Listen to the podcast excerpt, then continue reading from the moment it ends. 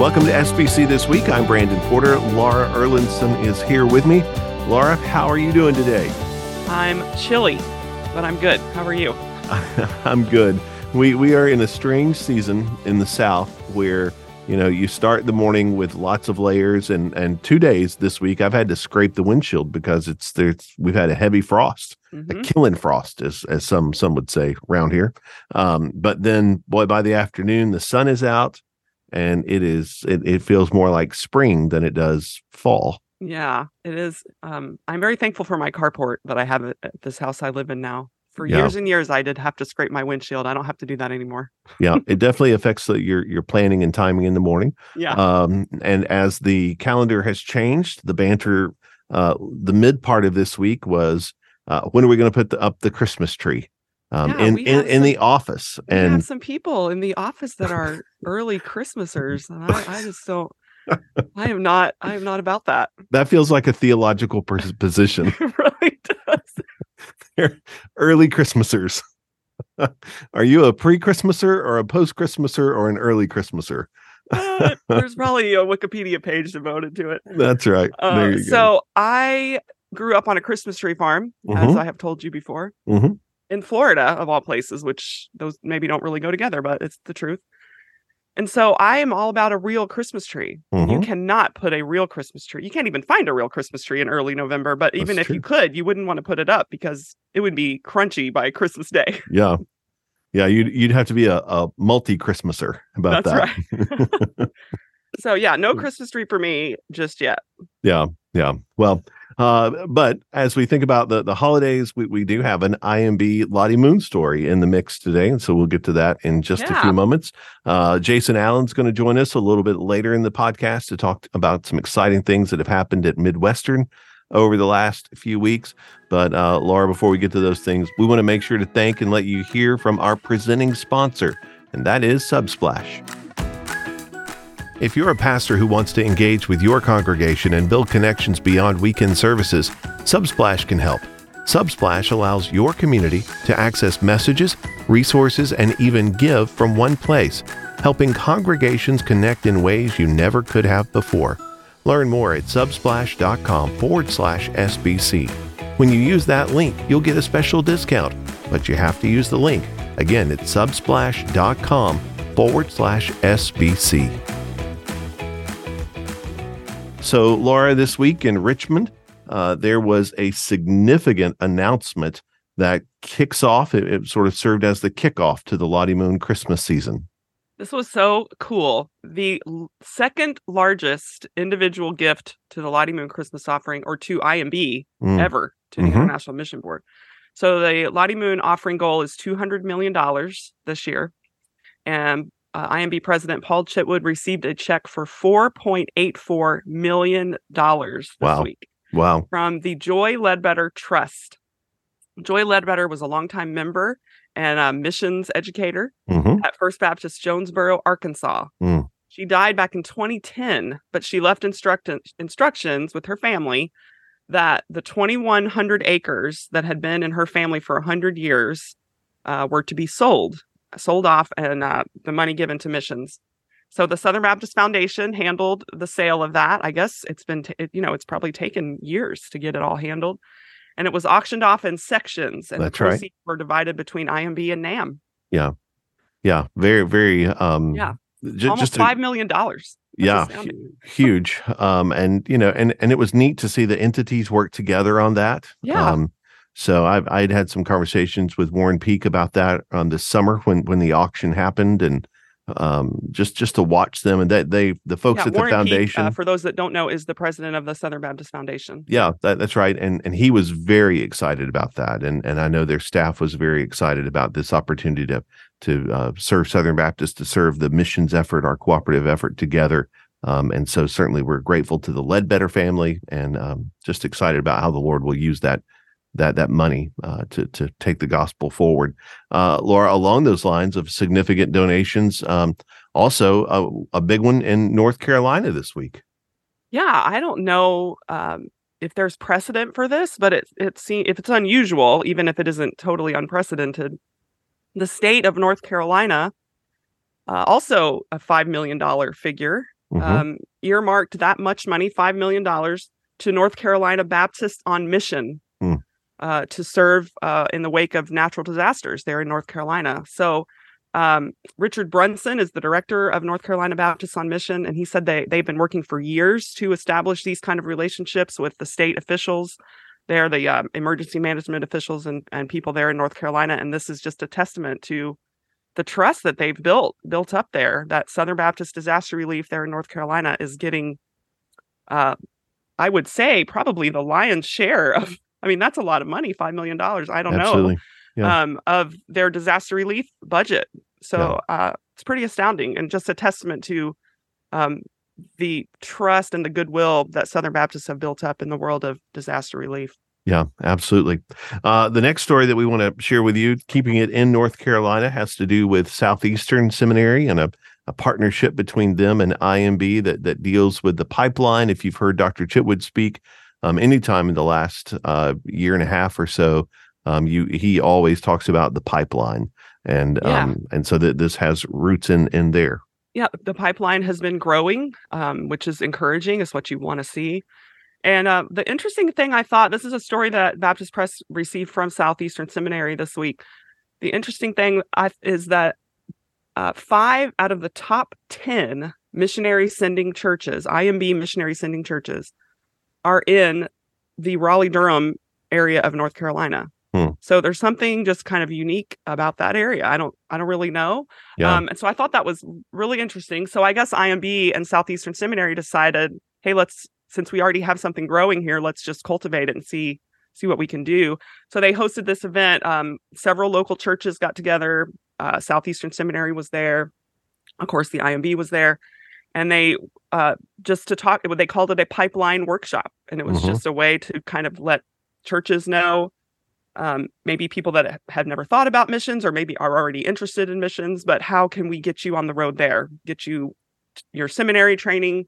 Here's some options for you in missions, and um, that was just pretty neat. I and I, I look forward to see, you know, maybe they would do that in some other places too. yeah. Very yeah. Yeah, very encouraging. Um, okay, so out of North Carolina now, moving west. Yeah, Uh, another think- big seminary story. This week. Absolutely. Yep. And so, uh, kind of a, a double dipper from Midwestern this week that they announced uh, major plans for uh, 100 students in their For the Church cohorts uh, to receive significant funding. And like I said earlier, we're going to hear from Jason Allen on that um, in just a few minutes. And so he's going to give us some details about that and what that that that uh, scholarship looks like and, and the financial support there. But Laura, they also have a significant addition uh, coming to their Spurgeon collection there at Midwestern. That's right. Now we don't have saints as Southern Baptists, but if we did, I think Spurgeon would probably be one. That is true. Um, so uh, if we had a Mount Rushmore, for example, I Mhm. think Spurgeon would maybe be in between Lottie Moon and Billy Graham. Or There you go. On the Mount Okay. Rushmore. I don't know who the fourth one would be. We could argue that. I don't know, Yeah, but Yeah. I know it would be those three and may and whoever. Maybe Brandon Porter. I don't know. Mm-mm, mm-mm. So I this guarantee you that's not true. so this story from Midwestern, they acquired uh, something called the Heritage Collection from Spurgeon's College in the UK. This is a college that Spurgeon started um, back when he was a pastor and a preacher there in London. And Midwestern, because of this acquisition of this collection from Spurgeon's College, it's now the largest collection of Spurgeon materials in the world. This is mm-hmm. Spurgeon Library at Midwestern Seminary. And you told me this week when you got the announcement about it and started reading all the stuff that they got that you were like, okay, I think I'm going to get in my car and drive to Kansas City. Absolutely. Yeah. Yeah. I've, I've been there before, but but the items in this collection, I definitely want to see uh see, see these items as well. So Yeah, I have not. I have not ever been to Midwestern. I've been to Kansas City once mhm. and I had burnt ends for the first time and it was life changing. So which is which is almost worth the trip in itself. yeah, exactly. there. so you Yeah. come for the burnt ends and you stay for the Spurgeon Library or Yeah. vice versa or something. Yeah. I don't know. Yeah. So I've been wanting to go to the Spurgeon Library for years, ever since it opened. And now I'm like really wanting to go. So maybe one day this is my my tacky way of asking for an invitation to Midwestern Seminary for something. I don't know. Yeah. Well, I I, would I, love to go to that. Absolutely. Um, and so, so I, I will definitely say that the one thing in this collection that that really um, that there are lots and lots of things, but the one thing personally that that stands out to me is uh, the manuscript, in, in essence, the manuscript for the Treasury of David Mhm. um, uh, that that Spurgeon wrote, and and the reason that that is significant um, is because um, I, I have a grandfather who was very instrumental in uh, my spiritual shaping and uh, and and not not not just in growing as a Christian, but I would say growing as a preacher and a pastor and a and a teacher um, of God's word. And he that that that's one of the books that he gave me, and I Hmm. used that book many times over the years. If if you um I, if if a pastor asked me what what should I do in the summer, like if you're going to still have a Wednesday night service or you know uh, Bible study during the summer, what should we do during the summer? I'm always going to say the Psalms. That's just Hmm. sort of my go-to answer. I love doing the Psalms in the summer, and and that Treasury of David is always going to be a part of the mix of the commentaries that that I use um, in the forming of those studies to carry us through the Psalms. And so so that that work is significant. Uh, Spurgeon does such a great job, and it is so relevant and helpful now. But it just has a sentimental meaning for me. And so to be able to go back and to see in Spurgeon's hand the first draft of that would just be Oh, so yeah. it'd be fantastic. No So, kidding. That's exciting. So yeah, so I guess we got to go to Kansas City. Sounds good. Maybe maybe we could do an SBC this week from Kansas Okay, City. I How about it. that? All right. um, uh, speaking of young people, we, we were young people at one time. Um, so speaking of young, that's right. Let's keep moving here, Laura. Come on. Um, so uh, this last Sunday was Student Baptism Sunday, and and we we talked about that in kind of a preview way last week on the podcast. And this week we had a great story from NAMB um, as they uh, helped us and, and came alongside and celebrated that. Uh, Laura, um, Yeah, that- great yeah, story. just- a great just so story. Good encouraging. quotes in there from Paul Worcester and Shane Pruitt there at Yeah. NAMB, the next gen guys, just about how important it is to reach that generation. And a lot of churches did baptize students and uh, this Sunday on that on that day. So it was pretty exciting. Yeah, yeah, absolutely. We also wanted to share with you the ERLC podcast has been uh, retooled, I guess is a way to say it. And uh, they have reformatted that. So if you've not listened to it recently, you should check it out. And um, and I know for those who are listening to it, that they would love for you to leave uh, a review on your podcast platform to help it get noticed by folks. But Laura, I've I've listened to um, a number of the the new formatted uh, podcasts that they've released, and they're they're fantastic. Yeah, they uh, they're done in more of like a series format now, Mhm. and so Right. each episode in a series will kind of be about the same topic or similar topics. So this first series, uh, or first season, I guess you would say, Mhm. is about gender and sexuality, Mhm. and so a lot of different topics within that. And uh, Lindsay Nicolet is Mm-hmm. ERLC's editorial director and the host of the podcast, and she said the goal is to help Southern Baptists think biblically about complex cultural issues. Yeah.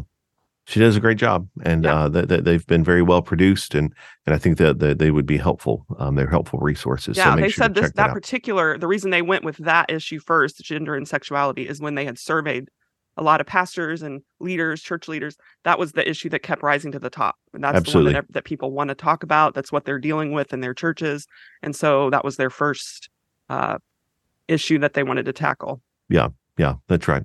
So along the lines of that issue the erlc actually filed some comments this week with the equal employment opportunity commission in washington d.c uh, they they are uh, trying to speak into some new guidance that the eeoc um, is crafting and, and trying to create that would allow employees to allege they were um, harassed because they were denied access to bathrooms aligning with their chosen gender identity or because they were not uh, referenced by their chosen pronoun. And so, um, or even because they did or did not have an abortion.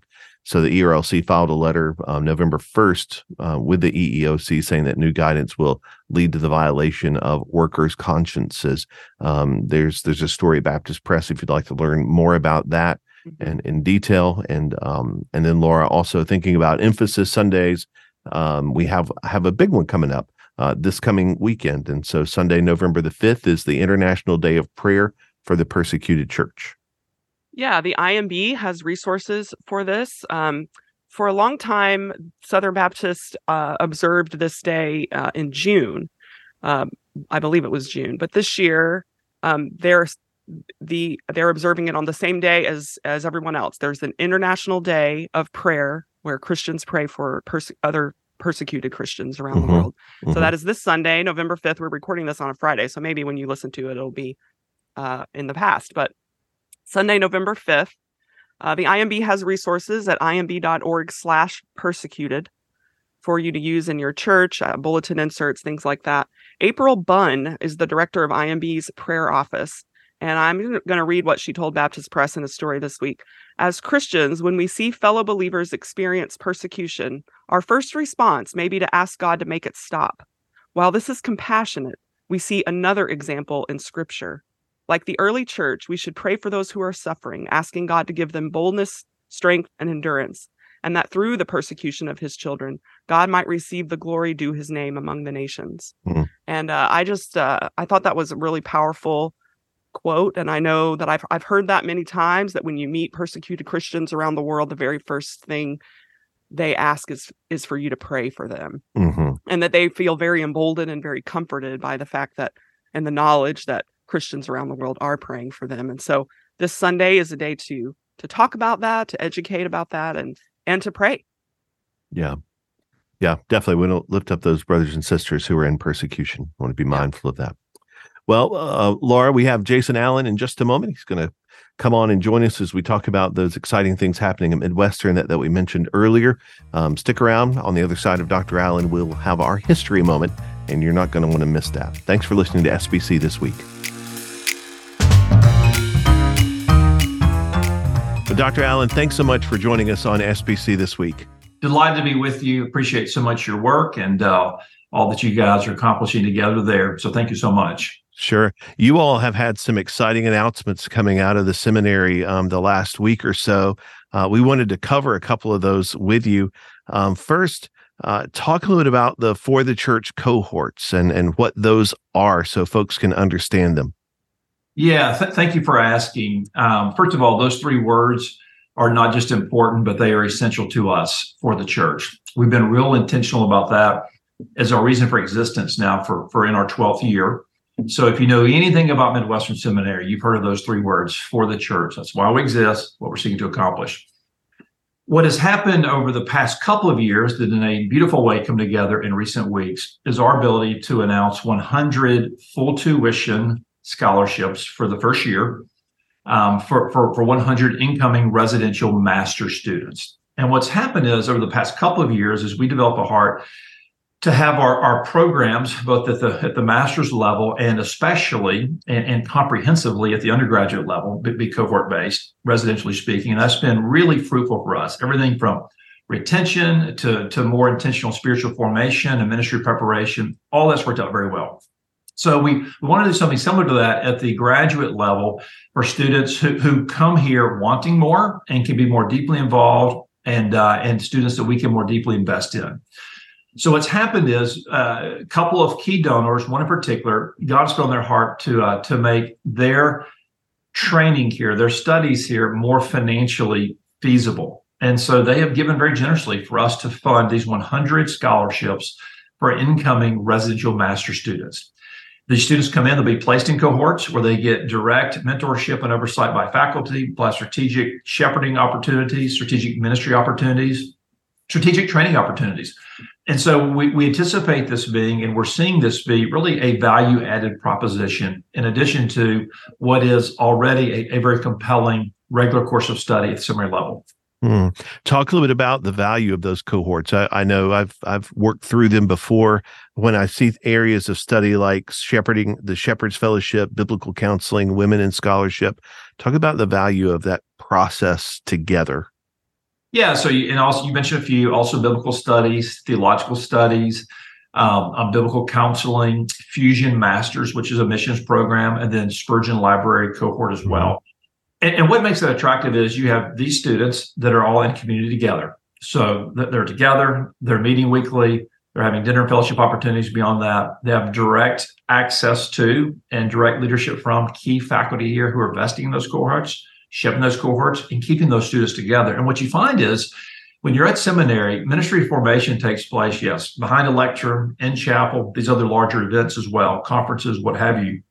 There's something about that is life on life moments with these professors, with these administrative leaders, and with other students. So the cohorts really are, are, are incubators for that. They're, they're settings for that. They're context for that. They're, they're, they're a habitat for that. So we are grateful that God is blessing that. We've seen it already recently here. But with the additional scholarship funding, we really believe God's putting gas on the fire here for these to take off and us to be able to impact more profoundly, more thoroughly, a, a an increasingly number of students. Mm. Now, there is a little bit of an additional an add on, I guess, to the Fusion Masters cohort. Uh, talk talk a little bit about that. Yeah, so Fusion started here actually over 10 years ago before I became president, about 15 years ago, an undergraduate program for students coming in who desire to pursue missions. You don't have to be a missions major to be in Fusion, but many of those students are missions and ministry majors. And it, couples with the the the, the uh, typical course of study here, a, a very lengthy deployment overseas for service on the mission field in concert with the IMB. So every summer we'll send between 70 and 80 students overseas for close to three months, kind of kind of 12 weeks, give or take. And they're serving in, in the Middle East, they're serving in, in Asia, they're serving in certain parts of Europe, certain parts of, of South America. They tend to be in places that are that, that, that are very needy for the gospel. Places that is pretty austere, honestly. It's pretty Spartan. Uh, these are not kind of the proverbial, you know, uh, youth group mission trip to Cancun, uh, they're going to hard to reach places and doing hard things. But they are also seeing God bless their work. Usually, every year or every other year, my wife and I go overseas and visit with a number of our fusion teams. So we've been able to be there, see their work. It's so compelling what they're doing. We really have the best and brightest students God has called here through that program. And it's sweet for me to see God raising up a new generation of missionaries through it. So about three years ago, we decided, look, at the undergraduate level, this, this is so awesome what do we like to do at the master's level, the graduate level? And so we began working with IMB with some strategic supporters to make it as well, again, affordable at the master's level, like it is at the undergraduate level, and uh, and to build that out. And so we have that now at the master's level as well, the graduate level as well, Fusion Masters, where we have students that study here. They're a regular master student, MDiv student typically, and then they're going overseas in the summer for again close to three months to serve on the mission field with missionaries and serving people who have tremendous gospel need. So hmm. we love it. So students get equipped on the field, they serve on the field, they're sharing the gospel on the field, they come back here, all the more fired up for the course of study, all the more fired up for a life of, of ministry and missions very often. And so we've seen that to be a real win for the institution, a real win for the students, a real win for the IMB, and uh, most importantly, a real win for the nations. Yeah, absolutely. Well, speaking of being fired up, I'm sure you all have been fired up this week with the announcement that you've had concerning the Spurgeon Library and uh, just an amazing collection coming your way. Uh, talk to us a little bit about that.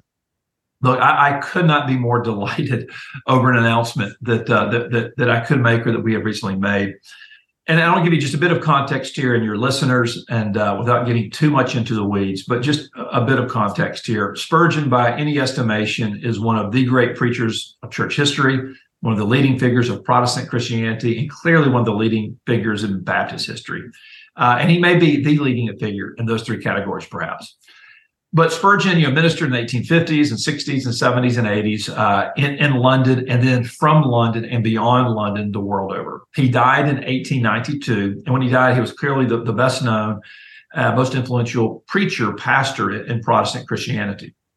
So he dies in 1892. And then uh, his wife, Susie, carried on his ministry uh, in her own way after his death through pastors' book funds and, and ministering and encouraging pastor spouses and all the rest. Well, when you come to the very end of the 19th century, the family began to make decisions about what they would do with Spurgeon's collection. His library proper, meaning the books themselves, under uh, underwent an international bidding process. And William Jewell College in Missouri and Missouri Baptist Convention partnered together to buy that library, those volumes, in 1902. They made their way across the Atlantic, were at William Jewell College for almost exactly a century. Midwestern Seminary in the early 2000s bought the books from William Jewell. Uh, when I came here in 2012, we had the books. They really weren't displayed, and we, we, we, were in need of funds to do that. And God raised up, really in 2014, a couple in particular, uh, Bill and Connie Jenkins, who gave in a spectacularly generous way to build the Spurgeon Library. And those who are watching this and not just listening to this, they could see uh, my screen backdrop is actually a picture of the Spurgeon Library. So currently, the Spurgeon Library here has existed for about 10 years. About 6,000 of Spurgeon's books and artifacts are displayed there. It's part museum, part library, part study center. And uh, it is a stunning collection and uh, beautiful in every way and usable as well. Go back to the end of the 19th century. The family sold the books, but but the rest of Spurgeon's artifacts, by and large, went to Spurgeon's College in London. Spurgeon's College is a pastor co- pastor's college that Spurgeon started in 1856. Still is a very relatively young man. It quickly took off and uh, it grew, became very influential, and uh, their ministry has persisted until until this day. They're still there serving uh, in in the London area and, and throughout the UK. Um, we built a relationship with them the past decade or so, Brandon, and um, that that's been warm and and, and gracious. And uh, we've talked over the years about this collection. And, and they reached out to us late summer, to us and to a number of other institutions as well, about the fact that they come to uh, to decision to sell that collection. We were we were obviously our interest was piqued, not just because we have the Spurgeon Library, but also because um, we see this as a broader stewardship that we have for Southern Baptists, for evangelicals as a whole. And frankly, we did not want to see this collection be bought by a trader who would buy it and sell it piece by piece online uh, for years and years to come. That would be a nightmare. So God put on our heart to, to get it, to do it. We began to have conversations with supporters. Uh, Bill and Connie Jenkins, who I just mentioned, stepped up in a major way. Other supporters have stepped up, and still others. We have other folks who are giving or praying about giving. So this really is a group effort. For that, we're really grateful. So why are we so eager to get this collection, and why are we so delighted that we now mm-hmm. have? The collection consists of literally more than I can name, but just to touch on some of the categories, about 11,000 uh, of Spurgeon's sermon uh, manuscript. So when he would preach, a stenographer stenographer team would take down every word he said. Hmm. Those those transcripts would then go to Spurgeon, who would mark them up and edit them. So many of your listeners have been in a pastor study. On the wall, they'll have framed one of these pages where you have Spurgeon's edits and a commemorative piece like displayed. Well, they have over eleven thousand of those pages. Wow. Uh, they have over 700 of actual sermon outlines that Spurgeon took into the pulpit to preach from. Mm-hmm. They have over 500 letters from Spurgeon or to Spurgeon from family members or other ministry luminaries like, like D.L. Moody, for instance, that just comes to mind. Uh, they have original handwritten journals from Spurgeon's early years. I mean, over a dozen of those. Wow. sermon manuscripts, sermon outlines just theological reflections and ministry reflections, uh, a book of poems. I mean, there's just a lot, a lot there. Mm-hmm. Also, there are artifacts that have made their way to that collection really during Spurgeon's life and ever since. Um, w- w- there are things like uh, like busts of Spurgeon given to Spurgeon, portraits, paintings of Spurgeon given to Spurgeon. Um, everything from Spurgeon's walking sticks to his reading classes to his pocket watch to uh, his clergy collar I mean, the, the list really, really goes on and on. And so, I mean, the handwritten manuscript of lectures to my students, handwritten notes and manuscript from yeah. the Treasury of David. Yeah. And so, so are those things? So, talk about how they'll be on display and how folks will be able to to access those and see them. Uh, so basically, it'll be it'll be in, in, three venues. So the bulk of the collection, um, all the collection in the near term goes to the seminary's archival space, where it's secure under lock and key. And we were very diligent on the front end, working with Spurgeon's College UK to authenticate the collection, to, to make sure it was rightly cataloged, we knew exactly what we were getting. Uh, we have professional teams go and do that. We have professional uh, appraisers appraise it. We have professional packers pack it, professionals shipper ship it. I mean, this was all done professionally. The same group that handles the items from the British Museum actually handled us uh, securing this as far as getting it here. And so basically, um, the bulk of the contents that, that are not for immediate or, or for public display day to day will be housed in Seminary's archive for research. Within the Spurgeon Library, um, that will be updated and refreshed with, with additional display cases and so a lot of it will go there. So those who want to tour will come to campus, and just like they can tour the Spurgeon Library now, they'll be able to do that in the months ahead and years ahead, and that'll have additional displays, additional items there. And then we also are going to put some displays on display in the, in the President's Home, where we have museum space there. We have seminary art, uh, seminary displays and artifacts there. So, so to kind of round it out. So it'll be those three places. A lot of it in, in the seminary's archives in the library, the bulk of it, as far as a displaying standpoint, the Spurgeon Library and some of the President's Home and the display cases there that, that, that exist as well. And so, what's the timetable for the for somebody who's listening and saying, "I, I got to make a trip"? What's the timetable? Yeah, so that, there's a little ambiguity there, but we Yeah. at no later than really April. We envision uh, in April having like a formal rededication of the Spurgeon Library and, and kind of ribbon cutting, new displays, and that sort of thing, and, and it being refreshed. So we anticipate all that coming together really no later than April. Fantastic. Lots of exciting things happening there at Midwestern. you know, we're grateful to God. Um, this past year, we finished with over 5,100 students. Um, I just received a data point a few minutes ago, which is actually really sweet. That uh, since our founding in, in 1957 uh, until until 2023, um, and all the graduates since 1957 to 2023, um, my registrar informed me just a short while ago that from 2012 to 2023, we've had more graduates from 2012 to 2023 uh, that from 1957 to 2011. So the total graduate history of the institution now over 51% have been since 2012. And uh, that's deeply rewarding just to see the ministry impact we're having as we serve Southern Baptist churches and, and really churches even beyond the SBC. It's, it's profoundly gratifying to see the, the reach of our ministry. Let me say to you and through you to those listening, it's such a privilege to serve Southern Baptists. We count it a precious stewardship. Uh, we are committed to doing that as faithful as we can. We, we value, we greatly appreciate um, the partnership and support through the cooperative program. And uh, I, I know that, that given the way the world is in 2023 and, and given the way ministry is and challenges in the culture and all the rest, there's always good news and bad news mixed in anytime you open your social media feed or, or read press accounts. But Midwestern Seminary in Kansas City is one of those places, one of those stories that, that really is encouraging. And so to your listeners, I would say be encouraged. God is doing a lot of good things in our convention. And one of those good things, one of those places is Midwestern Seminary. And even these days, as we talk about scholarships and cohorts and Spurgeon Library expansion acquisition, uh, it's all really good news.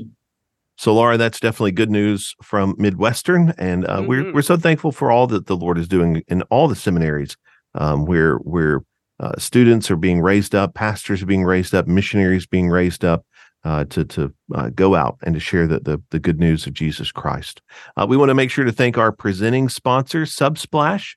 Make sure to check them out at subsplash.com forward slash SBC. Now, Laura, the history moment today comes from a day and age um, when the internet was not on anyone's mind um, No. whatsoever. no, not even a gleam in anyone's eye. A Yeah. long time ago. yeah. So I've been going, you know, I go through the archives every week and try to Mhm. find a history moment. And so before I get to today's history moment, I just want to say that it's been funny to me these last two or three weeks. Uh, every time, every year this year, I've been at Baptist Press a long time, and every year about this time, I have this sense of uh, dread is the wrong word, but just this sort of weight on my shoulders of Mhm. making sure that we we get a report in Baptist Press from every single state annual meeting. And how many are those? There's 41. Yeah. So I have a little checklist every year and I check them off as we run them. Yeah. And it's a big deal. And I I, I take it real seriously, you know, and it's always a lot of stress and making sure that we get them all. And I feel like I'm wearing people out, asking them, Hey, I need your report. I need your report. And they're like sick of hearing from me. And, all, and so I apologize, whatever. But you're you're wearing them out in love. in love, in Christian Right. love. That's right. Mm-hmm. so this week at, at the last couple of weeks when i'm going through the archives at this particular week in whatever year it is there's always a bunch of reports from state annual meetings and i've just i'm like you know what somebody at baptist press has been doing this Absolutely. way before me and somebody way after me long after i've retired and moved to florida or wherever somebody's going to keep doing this and Mhm. there's like a sense of you know comfort in that yeah, absolutely. I, I just thought that was cool You're part of a bigger plan. that's right. Yes. so today, though, our history moment is from 1948. Mhm. And this issue of Baptist Press did indeed have some state annual meeting reports in it. hmm Um, so, but this is early days because BP came into existence in 1946. So Yeah. this is BP is very new. It's a baby. Yeah. Yeah. Uh, so November the 3rd, 1946, um, which today we're recording this on November 3rd. This is a really short story. So I'm just Okay. going to read the whole thing. Yeah. Dateline, Nashville, Tennessee. Here we go. A $5 bill has come to the Southern Baptist Convention Executive Committee in testimony to a sailor's observation on the need of Christian missions. The envelope, which the mailman brought to the convention offices, contained only two items the money and a note, quote, to be used for missionary work at home and abroad, end Mm. quote. Outside the envelope was the return address of Ensign Michael Childress, U.S. Navy, San Francisco. Mm, that's the end of the story. yeah. So just a couple little paragraphs about this sailor in San Francisco somehow had heard about Southern Baptist missions. Maybe he was Southern Baptist. Maybe he was uh, had grown up Southern Baptist and now was stationed in the Navy in San Francisco, and just had a burden on his heart for missions and mailed a five dollar bill to the SBC offices in Nashville. And I just thought, what a just an inspiring story as we Mhm. enter Lottie Moon season. And I did I, I did a little Google uh, search to figure out what is five dollars in 2023, okay. and it's about sixty three dollars and forty one cents. okay. And I thought, what if every Southern Baptist gave sixty three dollars and forty one cents to the Lottie Moon Christmas offering this year? Wow. It would blow that two hundred million dollar goal out of the water. Absolutely. And uh, even if, well, really, even if every Southern Baptist gave five dollars, it would blow the goal out of the water. Yeah. But sixty-three dollars would be amazing, yeah. and we could fill up that pipeline that we were talking about. So Absolutely. I just thought that was a fun little story, and I, I wonder if uh, Michael Childress or any of his descendants are, are still around. That would be cool. Yeah, I, you know, I think that's so encouraging to think about. Not not only the fact through our cooperative partnership that we are working together, that there are other churches all across the country, uh, honestly, sometimes all across the world, who are working together, partnering in this in this effort. Um, but then also the the span of time that that as we begin to turn the corner and really focus on the 100th anniversary of the cooperative program Mhm. um, as we think about this going back to uh, 1948 and uh, giving to the Lottie Moon Christmas offering and Mhm. so, some something. I mean that that's um, that's the year before my father was born, right? Mhm. And so Yeah, here's I mean, this, th- this man might have served in World War II. I mean, Yeah, who knows? We're yeah, just and three so- years removed from that. But but it's it's it's that offering. It, it is the same offering where that money is coming and being Mhm. used and carried forward. It's so encouraging to It to be really able to, is. to stand together. Yeah. yeah, so I loved that story. Um, so you know, and and I can't help but but read here as we kind of wrap or, or think about as we wrap up. Uh, you know, Jonathan Howe and Amy Whitfield. This is still sort of their podcast, and we're just the guest host That's here right. Um, for for this The interim season. placeholders. Yeah. That's right. And so that story, obviously, the first story we did with Lottie Moon, it just reminds me of Amy Whitfield's new book um, on Lottie Moon. And so Mhm. just just an opportunity to commend that to you. I'm sure you're going to hear about that more in this podcast in the coming weeks. But just go ahead and just reminding you, if you don't know already, informing you that Amy Whitfield has a new book um, this year on on Lottie Moon, and you should yeah, go it's find a that. children's book, and it's yeah, It's really yeah, Check it's it out. great. Yeah. So, well, Laura, thank you for that history moment. Thank thank you for uh, the the stories and all the information. Um, I know it's been an encouragement to me to to consider and and be reminded of how how the Lord is faithfully working through our cooperative effort together. Yeah, I'm always encouraged uh, when I think about it and read about it, and um, it's fun to talk about it. So thank you, Brandon. Yeah. And all of these stories and a lot more uh, you can find on BaptistPress.com. Thanks for listening.